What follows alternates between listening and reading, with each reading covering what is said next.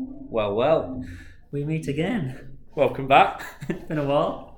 In person this time as well, actually. For the first time, actually. Yeah, it was always remote before, wasn't it? I felt we missed something by being remote, you know? The chemistry. Oh, completely different. Yeah. No, it's good to be back in person after quite a wait. A sabbatical? What are you calling it? I'm geeing up the crowd, I think, by keeping the audience on tenterhooks. An anticipatory wait, yeah. Nice. So this is season 2? Season 2, episode 1 of an undisclosed number. We don't know how many there'll be. What, seasons? No, episodes this season. We need to try and keep things more regular if we can. Yeah. The listeners were furious. They were cool. I was getting some emails calling for the return of the Gross Domestic Podcast, yeah, inundated. The amount of times people are looking and say, "Hey Joe, great pod, when's the next one? Seriously, we're waiting." In a strange way, I get frustrated and would like my conversations to be about other things, but it does get the message across. Probably should do one. Yeah. I mean, we're here now. Yeah. So first shout out to listeners who got in touch. Annabelle in Oakham, she said she listens to these on repeat all the time and is excited for the next one. Well, here we are. Thanks, Annabelle. Yeah. And Christopher from as far away as Belfast. International. Said, yeah, we are international. Said, loving the pod, keep up the good work. Thanks a lot, Christopher. Thanks, Christopher. Right, let's get started, Joe, shall we? Well, I was thinking for those that are new to season 2, might not understand the format, our well-grooved format that we have. So the idea is that we take current affairs, interesting current affairs, and dissect them and place them into the syllabus of the A-level economics course. And there are 4 parts. There is lower sixth and upper sixth, and then there's microeconomics and macroeconomics. So the first topic I thought we should talk about is for lower sixth microeconomics. It's about COP26. Okay, so this is to do with climate change. What is COP26, Chris? Is it the Council of the Parties? No. What is it? I should know this. Something of the Parties. Convention? No. Oh, no. Help me out. Conference. Conference of the Parties. And it's the 26th edition, and the main focus is, as you know, all about climate change. And it made me think, because I often try and act like an econ, like Homo Economicus sometimes, just see what they would do. And I was thinking, how would they react to all the news and all the information, all the talks we're hearing about climate change? What would an econ do? Okay, I love this. So you're taking rational decision making of consumers. Are we talking about consumers? Yeah, just consumers. And you're applying it to a kind of market failure or the problem of climate change. So you're almost taking like two topics and sticking them in a big melting pot. Yeah. So I'm pretending to be this perfectly rational being that only cares about maximising my utility. So how would I approach climate change? Well, you're only interested in your own private benefits and your own private costs. I am. So you would act with reckless abandon towards the environment. You wouldn't care two hoots for it, would you? Well, the costs to me are only high if I experience a flooding or a drought or a smog or whatever, isn't it? Okay. But so if you lived in the Seychelles, is it the Seychelles that are, or the Maldives? The Maldives are very low-lying, aren't yes. they? If you lived there, then maybe you'd feel particularly exposed to the problems associated with it. But would you still think my purchase of, you know, this product, this good or service is going to raise sea levels that bit closer to my home? Yeah, that's a good point.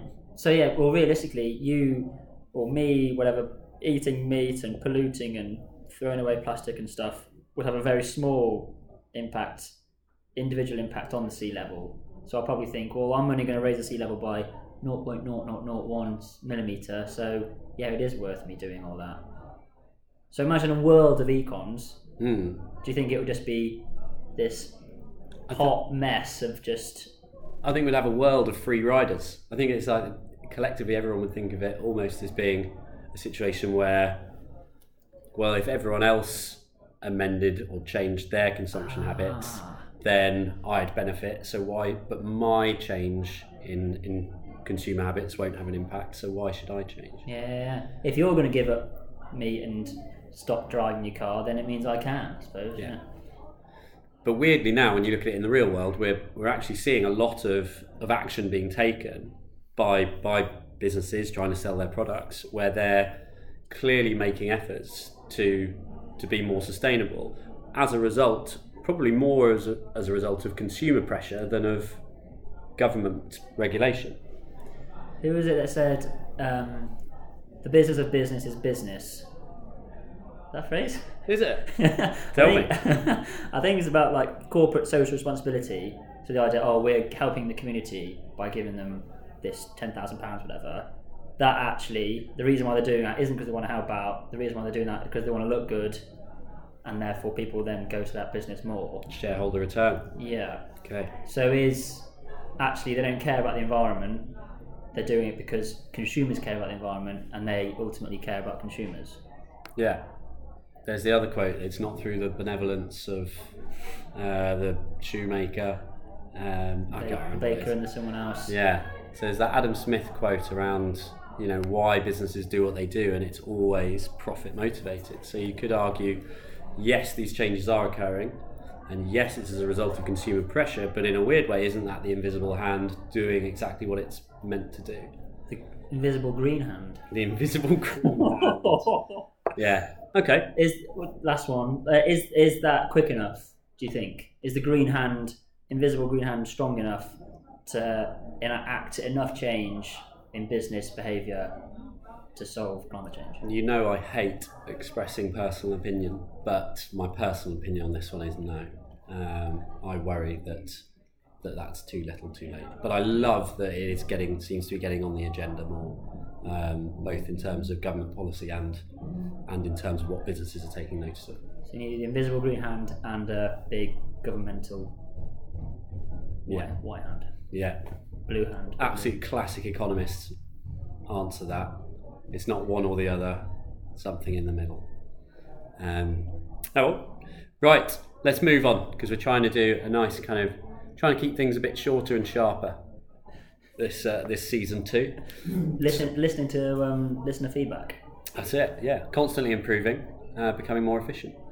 So, theme 2, I chose this one. I saw in the news the other day that in the last year, house prices in the UK have jumped by 9.9, let's call it 10%. They've jumped by 10%, which is a huge amount, because that makes up an enormous amount of people's wealth. So I was thinking to myself, well, what's the impact of this house price rise going to be on the economy? I know it's an audio feature, but my face is grimacing because I'm not one of those with a house. So my wealth hasn't been impacted by this house price increase. Yeah. Okay, so we can come back to that. I think we should come back to that, definitely. Sorry.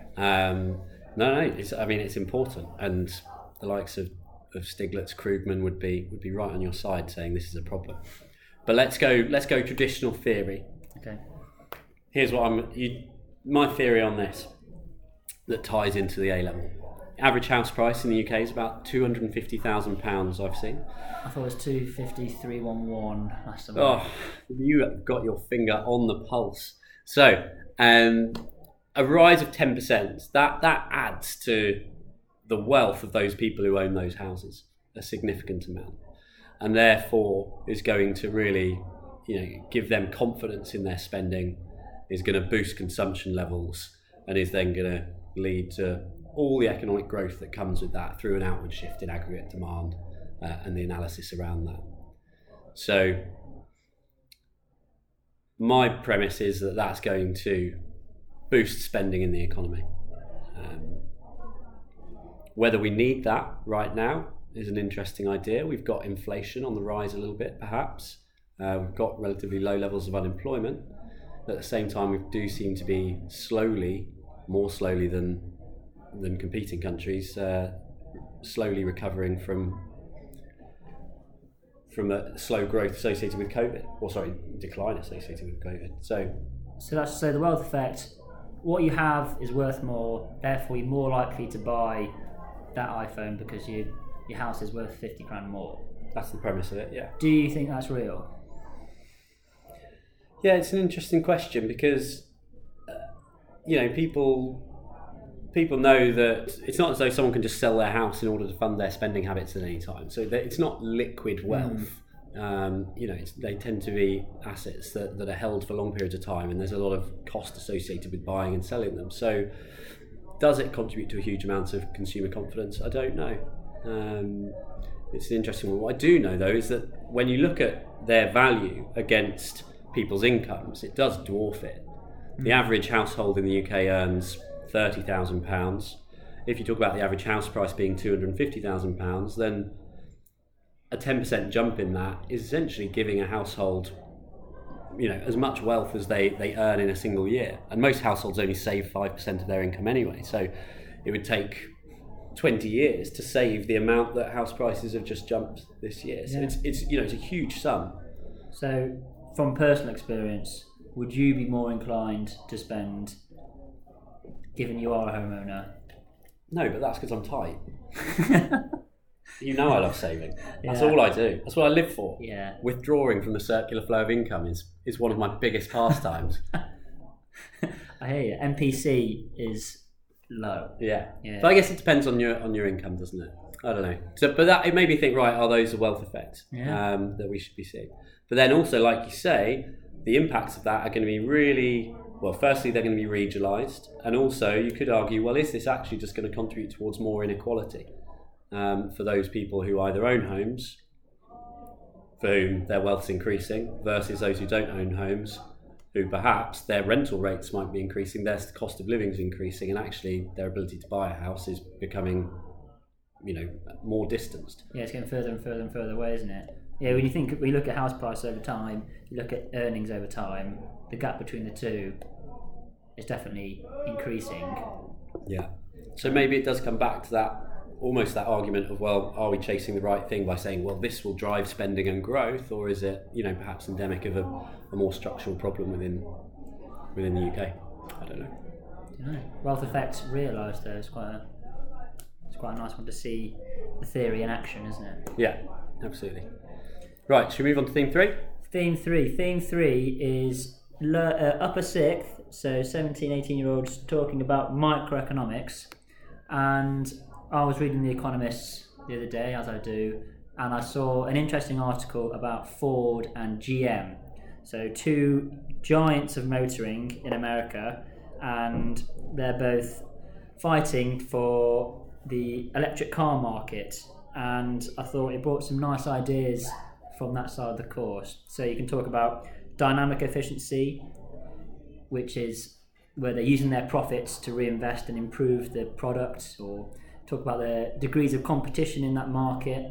Well, they do need to improve the products, don't they? Because it's quite an infant industry in the scheme of things. I know people will say electric cars have been around a long time. All our listeners will be tweeting that in now, but they're not as long as, you know, a combustion engine. Yeah, and also so they are new and they're developing in quality, and the infrastructure around them is developing. It's quite amazing to see the rate of development, actually. Like, you can see each new electric car that's released seems to have a bigger range, quicker acceleration, etc. Like, before your very eyes, you can see the improvements in the electric car market. And there must be huge sums of money that are going into making that happen. So those sums of money you can't get back. Yeah. So that brings in another nice topic of sunk costs. The idea that these costs are retrievable. They spend millions and billions on research and development trying to make a better battery or a better car in the hope that they're going to get it, they're going to recoup all that when the product comes to market. So that essentially is, you know, that's them trying to generate some type of dynamic efficiency. Question for you: how could you increase the level of dynamic efficiency? How could you get them to be more innovative? How could you get them to spend more of their profits? Well, can you? I mean, shareholders can. They can ask for it. You know, it's something where you'd hope that shareholders see, well, here's a really big growth area in the future, so that's something we should perhaps be investing in now, rather than, you know, trying to collect and recoup high returns in the short term. The government can do it in terms of offering tax breaks for research and development if you're going for a more interventionist approach. You can incentivize, even entrepreneurs can be incentivized by whatever it is that the board agree in terms of their repayment package, you know, as opposed to perhaps a more short-term profit-satisfying approach. The incentive structures could be over that longer term, where there's an incentive then to invest in the longer term. We were talking today, actually, about the use of patents and innovation, and the idea that if you know your innovation is going to be patented, I think tomatoed. Well, I'd say patented. I assume the man from Derby would say patented, but. So knowing that all your innovation is going to be patented, that does feel right actually. Patented. Knowing that your innovation is going to be patented is going to incentivize you to do it, because then as soon as you've got the patent, you're the only one that can produce that. You've then got a competitive edge or a mini monopoly. You have a monopoly, don't you? But it's a monopoly that you've essentially earned, or you'd say they've earned that through developing that new product and the protection of those property rights, or the promise that those property rights will be protected, is what creates the incentive for the innovation in the first place. I remember Apple and Samsung would do this all the time. They're always constantly filing out for patents for all different types of bit on the phone, just so the other person can't do it, and therefore they get the edge over that way. Yeah, and it's one of those things that actually, you know, the sorts of books like Why Nations Fail would write about is they'd say actually the protection of those property rights and a well-functioning criminal justice system to enable the protection of those property rights is what's going to actually drive growth in the entire economy, because it drives that innovation. Question is, if you give them the patent for too long, then it will stifle innovation, possibly. Yeah, and come at the expense potentially of consumer welfare. Yeah. Because they will be getting charged high prices in the meantime. Yeah, but the car market, the electric car market's one to watch out for. Yeah, you're a petrol guy, aren't you? Petrol head. I'm not passionate about cars. No. Sorry, you are a combustion engine owner. Yes, yeah. I am. Yeah. Ever thought about switching? I have. It's too expensive for me at the moment, and I'm hoping or expecting that through these improvements and through the investment that it will become more affordable. So I'm not jumping in at it yet, which I know goes against my green credentials. So I need to sort it out sometime. At some point I need to dip my toe in that water. Yeah. Interesting though. That's my involvement in the invisible green hand again. Yeah. My involvement, I'm not touching the invisible green hand, I don't think. I'm just cycling around everywhere, aren't I? That's pretty green. Yeah. I'm not buying petrol, so that helps. Yeah. Opportunity cost. Yeah.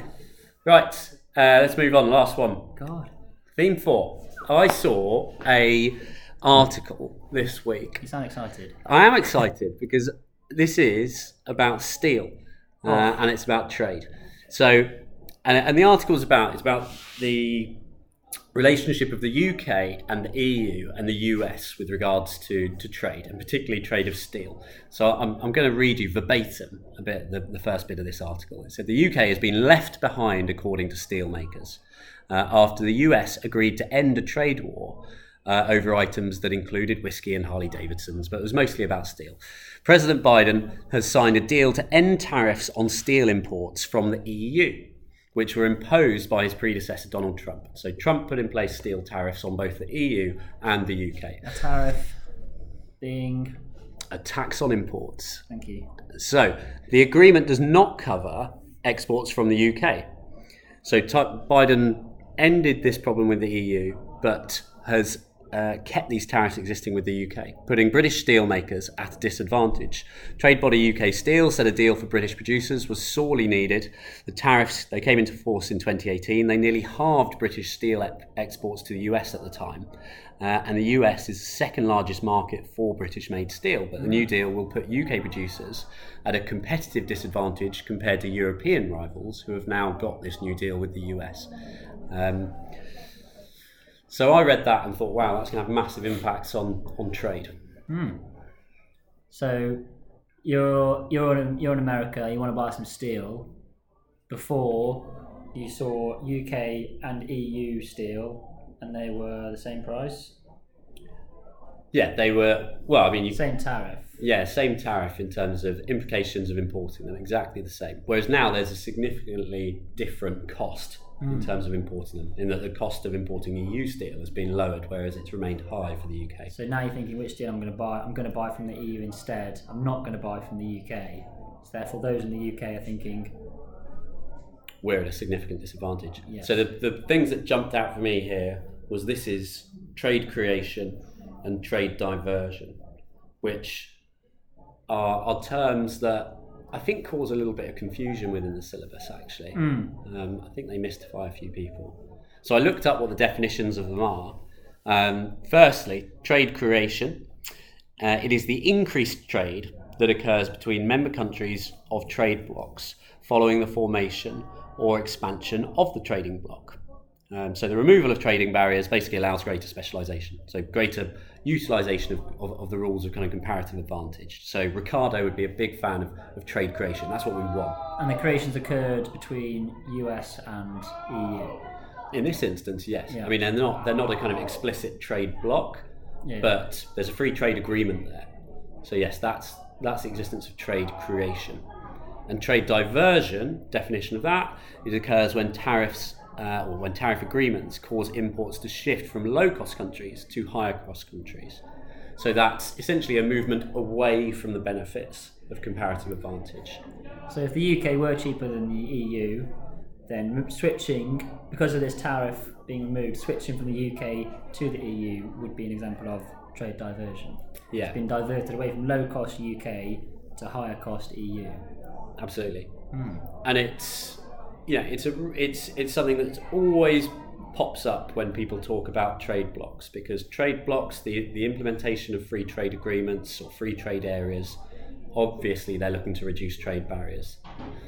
If there's an external tariff, or if it creates flows in trade where there are losers, or where actually perhaps trade is moved or production is moved to areas where it's higher cost in terms of production, then at the same time we've got trade diversion, and usually you do end up with a bit of both. So it's something that I immediately jumped at, particularly when I read that last sentence of this article that was saying it put UK producers at a competitive disadvantage. So what's going to be the impact of this trade diversion? What's the impact of the US not buying from the UK anymore? Yeah, and that's the really important bit, I guess, which is, I mean, obviously for the EU, it's beneficial. You know, they're going to have increased trade, larger markets to sell into. It's probably going to generate more employment, more growth there, all the typical things we associate with low tariffs. The UK, quite the reverse, potential shrinkage of an industry. And I know people think, UK steel industry is something from a bygone era. You know, it had its heyday in the 70s and the 80s, but it's still a big industry. They still employ close to, I had a look, it's close to 50,000 people are employed in UK Steel. So it's still a large industry. That's more than we have listeners. Not by the end of this season. Season one. Wait until we see the averages going forward. So no, it's still a large industry. So that, you know, the halving of UK exports of steel to the US is going to have a really big impact on that industry. It's going to impact on output. It's going to therefore impact on incomes in the UK. So you're looking at, you know, essentially an inward shift of aggregate demand in the UK and everything that comes with that. Yes, and some nice structural unemployment there. Absolutely. Those steel workers are going to have skills that aren't required in the current labour market. So yeah. So depending on the mobility of labour and the availability of jobs elsewhere, you know, that could cause more long-lasting problems. So that was the thing that jumped out to me. There's you've managed to do it again. Two beautifully stark examples of the syllabus in action. It's as it, you know. But that's what we're all about. Yeah, I mean, I think you've done it better than me. Here. Okay. You were macro focused. Maybe macro is easier to find in the real world, or you're better at finding it. I don't know, but no. Should we switch it? Do you want to switch it up next week then? Is this what you're implicitly guessing? I do, yes. Okay. I'll do theme 2 and theme 4, so the macro ones, and I'll find some equally stark and clear examples for our listeners. Before we close, I need to ask you a question. I got asked this by a student this week. Go on. What's your single favourite topic to teach? In economics? Yes. Okay, because I, teach a few things. That is an excellent question, because obviously I'd love teaching it all. The other day, I'd say monopolies, because they know the cost curves, they know the revenue curves, they put it together straight away, and they went, whoa, I don't get it. And then we talked about it, and then one of them, quote, this was beautiful, said, what looks so complicated is actually really easy to understand. Perfect. And that was a beautiful moment. That's the thing I like about economics most, I think, is that once it clicks, that level of understanding is then really hard to shake off. I really like those moments where things click for classes. So, good question. Right. Yeah, great. Right, well, that's us. Season 2, episode 1. Begun. Done. Right, well, I'll see you next month. Yep.